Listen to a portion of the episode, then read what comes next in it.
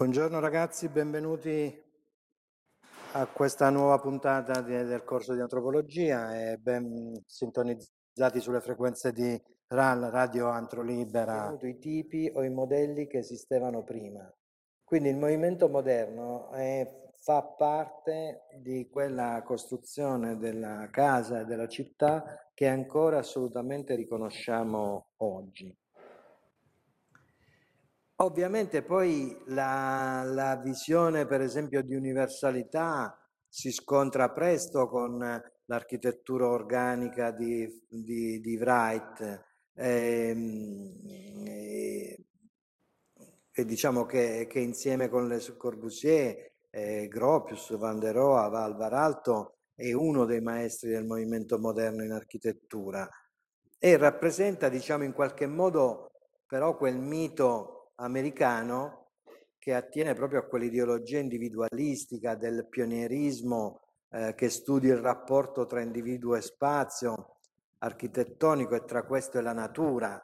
Quindi capite che poi è, è complicato riuscire a tenere insieme qualcosa che vuole essere di respiro internazionale con qualcosa che ha a che fare con quell'individuo e che e con quel particolare habitat, ambiente naturale. E, um, Wright, per esempio, sostiene che non vi sono principi prestabiliti, ma invece una ineludibile lettura e interpretazione del luogo, dello spazio e del tempo. E quindi capite anche all'interno del, di un movimento così fortemente o apparentemente unitario le, le, le contraddizioni che, che, che, nascono. In Europa, vicino alle idee, alla corrente di Wright, c'è Alvar Alto, che, mh, che è un architetto finlandese, e nell'iter progettuale, per esempio, lui definisce come fondamentale la metaprogettazione, quando pensiamo al metaprogetto, no? Come, come quel momento in cui si progetta e c'è la progettazione del progetto. Per esempio le tre componenti vitruviane necessarie in ogni progetto, che sono la, me lo ricordo, la firmitas, cioè la solidità, l'utilitas, l'utilità, e la venustas, la bellezza. E nel 26 eh, Luigi Figini, Guido Frette, Gino Pollini, Giuseppe Terragni, tutti del Politecnico, e anche altri, danno vita al movimento italiano per l'architettura razionale, il MIAR, il gruppo 7. Eh, con l'esposizione del 31 a Roma l'impatto del MIAR fu molto forte e apparve subito chiaro che le opere razionaliste mal si adattavano diciamo, a quel regime autoritario che era il fascismo da noi.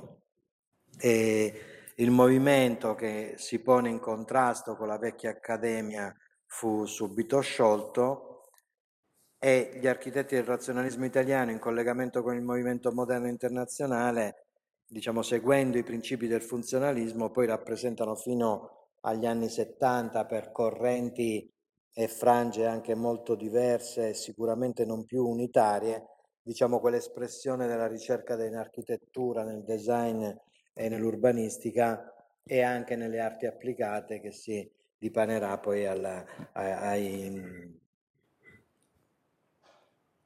agli operatori successivi. E lo svizzero Le Corbusier con l'unità d'abitazione a rappresentare diciamo, quel concetto che a noi interessa un po' vedere più da vicino della casa unifamiliare. Eh? E, espressione diciamo di un'emarginazione abitativa, la definisce lui, la casa isolata, per creare proprio un nuovo senso di abitare collettivo. E la sua eh, macchina per abitare rappresenta la modificazione del concetto di vivere la casa. L'unità abitativa è un organismo che deve essere parte del tutto del quartiere e della città. Io mi ero portato anche degli occhiali per, uh, per parlare di Le Corbusier in stile Covid, però dico che lo faccio per, in onore al maestro sicuramente, però diciamo li tolgo perché se no non ci vedo una mazza e, e li tengo un po' a stile mascherina che fa il suo effetto. No, I cinque punti dell'architettura purista di Le Corbusier sono sicuramente i piloti che servono per sollevare l'edificio dal suolo, sicuramente per una questione di distanziare, di distacco del, dell'umidità dal terreno, ma ancora di più per rendere fruibile alla, alla visione la, e alla percorribilità eh, un, un, uno spazio continuo. Le facciate eh, che deve essere libera eh, per ottenere proprio quella variazione possibile tra un piano e l'altro, senza dover allineare necessariamente le, le aperture per motivi statici. Oggi questa regola che lì appariva come una possibilità di realizzazione, di svincolarmi no, da quella rigidità, se volete, ottocentesca, no, di, di allineamenti, oggi viene utilizzata per mettere le finestre un po' ovunque, realizzarle come un quadro alla Mondrian. Eh, il tetto giardino, che sicuramente è più eh, economico, ma è anche attrezzabile, utilizzabile. La pianta libera, dove i muri portanti sono sostituiti e dai pilastri che permettono soluzioni distributive diverse da un piano con l'altro. E infine la finestra a nastro dove i muri esterni che a questo punto non sono portanti possono essere tagliati da finestre che si possono sviluppare lungo tutta la, la facciata garantendo diciamo quell'illuminazione e quella reazione necessaria alla salubrità de, dei luoghi. E, ehm, vediamo l'unità d'abitazione di, di, Marsiglia che sicuramente conoscete, è del 1952, è il primo realizzato in Europa in uno scenario di devastazione qui della seconda guerra mondiale, quindi l'Europa era un cumulo di macerie. E, ehm, e qui in questo caso non c'è distinzione sostanziale tra urbanistica e architettura. Se pensiamo che il complesso eh, si estende per 3.500 metri quadri, misura 137 metri di lunghezza e 24 metri di altezza e può contenere 1.500 abitanti vi ricordate quei numeri anche che, che avevamo detto della, degli utopisti, no? che un po' in qualche modo si rincorrono e dopo il falasterio 1300 abitanti, cioè qui è diciamo quella, eh, quell'eterotopia potremmo dire, quell'utopia realizzata alla Foucault dove 1500 abitanti stanno in un unico edificio. E, ehm, sono 18 piani di altezza, per complessivi 56 metri e poi al settimo, ottavo piano affacciati sull'ampio corridoio sono collocati i servizi, alcuni dei servizi, una lavanderia, un supermercato, un albergo con 21 camere, una biblioteca e anche svariati negozi, ristoranti, uffici. Ci sono 337 appartamenti che sono disposti trasversalmente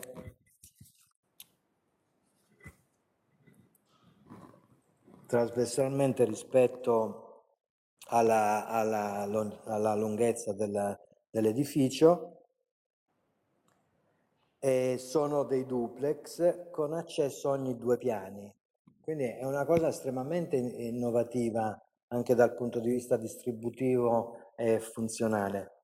E, ehm, e diciamo dall'altra parte abbiamo mm, la, la, la, la città, no? la, ricostruzione eh, del, del dopoguerra, il boom edilizio degli anni 60 in qualche modo portano a uno svuotamento di, dei, dei, contenuti e delle forme del movimento moderno. Il linguaggio del razionalismo internazionale sono per esempio stati usati da Oscar Niemeyer, Lucio Costa per Brasilia, sorge su un altopiano di mille metri sopra il livello del mare.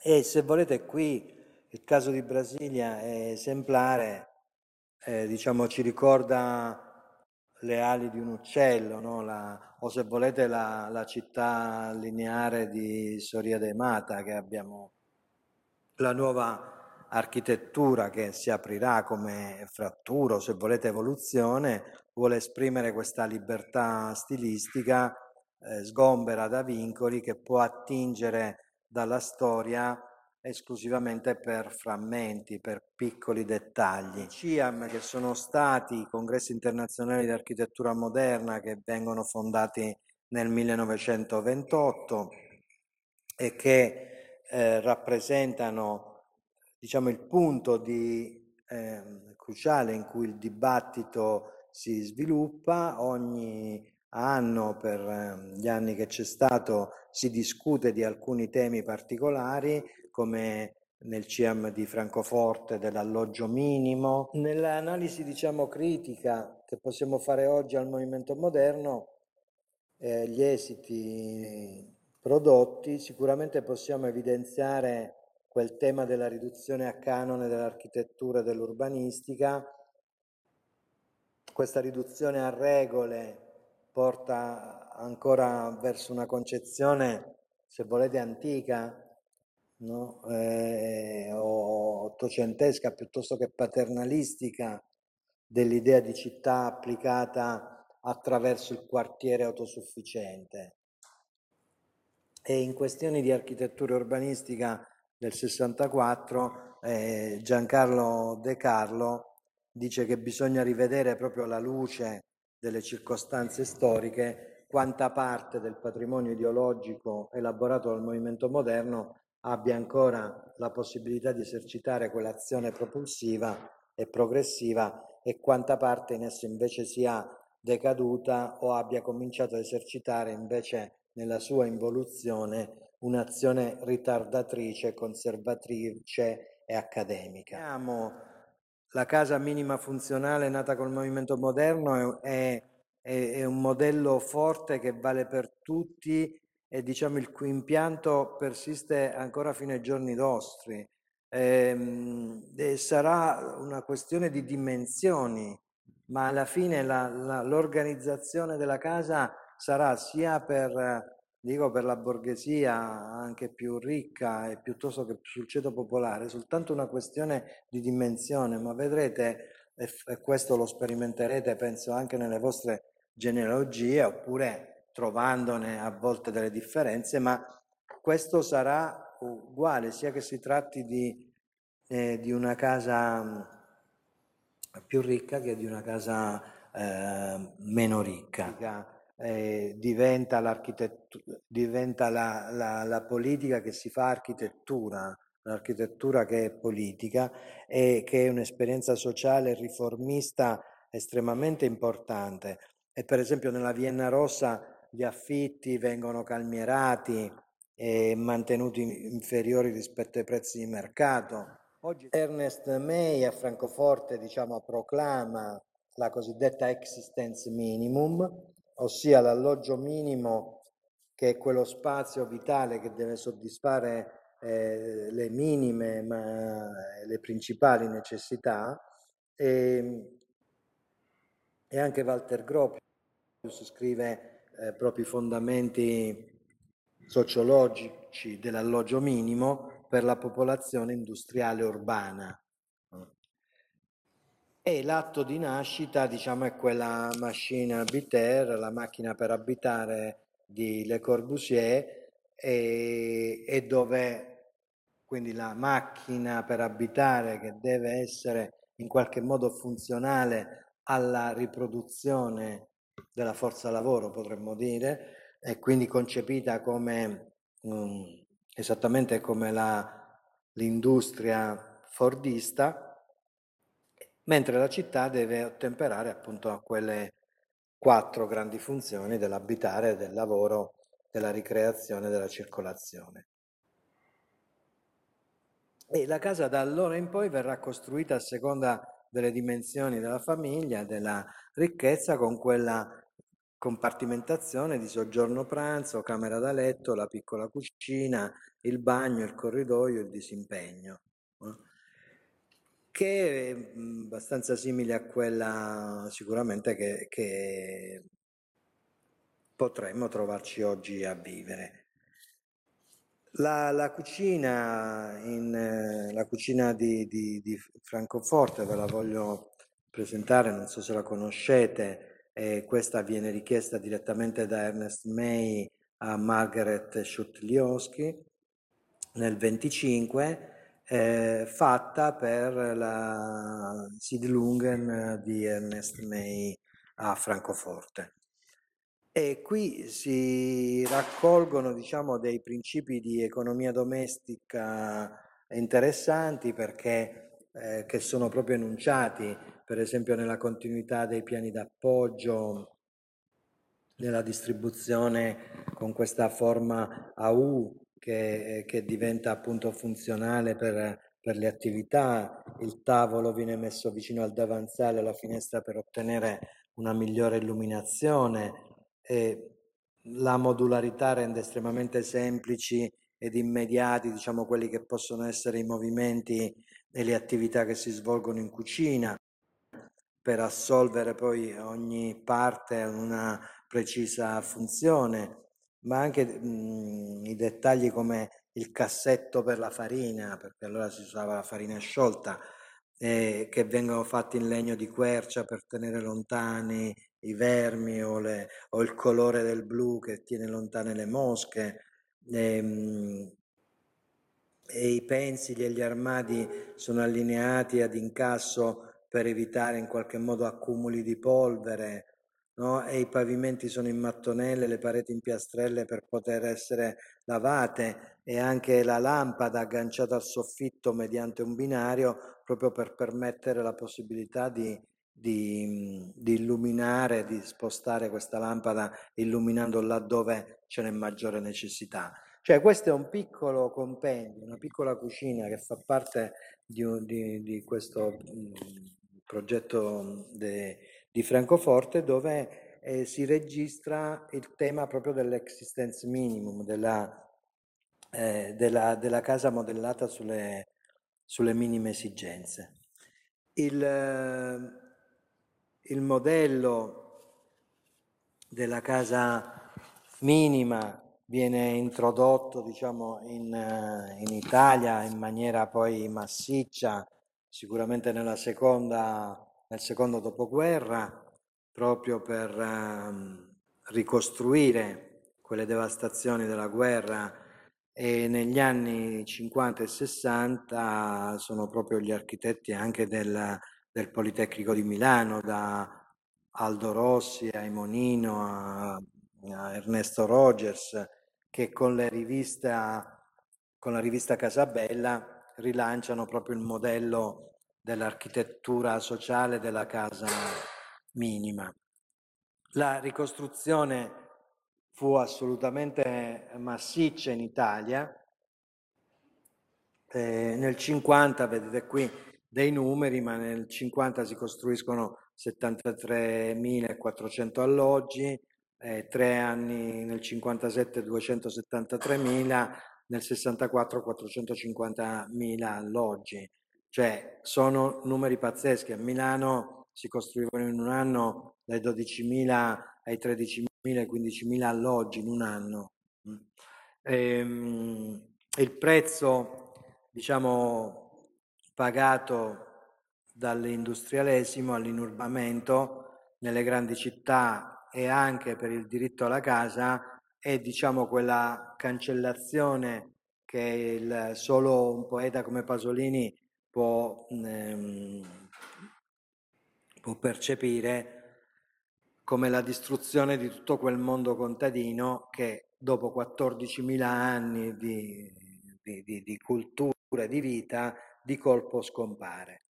E diciamo che si cancella in qualche modo il passato perché le vecchie madie, i vecchi mobili eh, non, non, non, ci stanno proprio più nelle case moderne. E, ehm, e nella ricostruzione della città si mette in forma diciamo, quel grande sistema di regolazione della vita sociale, tutta incentrata eh, sulla produzione industriale e la casa si inserisce in questa attrezzatura collettiva di servizi eh, di cui fanno parte indistintamente poi anche eh, la scuola, gli ospedali eh, e le attrezzature collettive. Si stabilisce definitivamente quella separazione tra la residenza e il lavoro e diciamo vengono espulsi via via tutti quei soggetti, quei membri che in qualche modo sono estranei al nucleo ristretto della famiglia. Cioè se prima c'era ancora quella possibilità in qualche modo di condividere uno spazio con i nonni no, che abitavano nelle case, fatevelo raccontare dai vostri genitori, insomma, ma sicuramente sono esperienze vissute dalle vostre generazioni eh, di prima e oggi nelle case i nonni non ci stanno più, tant'è che stanno nell'RSA. No, questo è. E, ehm, diciamo, sarebbe interessante ragionare con voi anche su quelli che sono eh, i pregi e i difetti. Sicuramente questi sono dell'eredità e sono soltanto tre esempi, diciamo, eh, particolarmente noti del Corviale, dello, dello Scampia a Napoli, il Corviale a Roma e della, dello Zen di Palermo, dove ci sono, sono applicati fior di architetti, insomma, fior di professionisti, ma dove non è soltanto l'architettura l'artefice, diciamo, del danno, ma è anche la gestione. Eh. Perché pensate soltanto sul Corviale piuttosto che sullo Scampia di Napoli, le case non erano ancora completate con tutta una dotazione di servizi che ci sarebbero dovuti essere, per esempio, ma che non furono mai realizzate perché le case venivano occupate prima della, del, che, che fossero addirittura finite. Quindi anche i problemi di gestione hanno costituito dei paradossi da noi.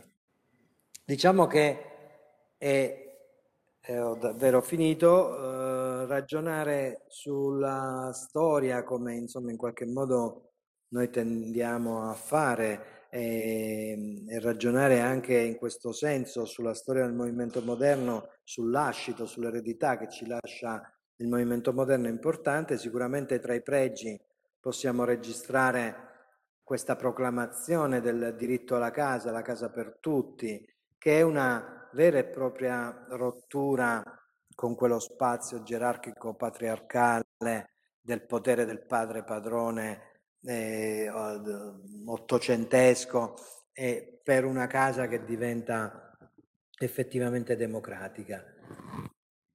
E infatti in qualche modo questa casa minima rappresenta la parità anche dei diritti individuali, quindi diritti spaziali e individuali tra uomo e donna, tra genitori e figli, in qualche modo però tutti irreggimentati, tutti uniformati da questa macchina per abitare. Tra i difetti si può registrare ciò che si è perduto in questa riduzione dello spazio dell'intimità, anche della concentrazione domestica, anche dell'astratta dimensione del funzionalismo e del razionalismo legati al tema della grande fabbrica.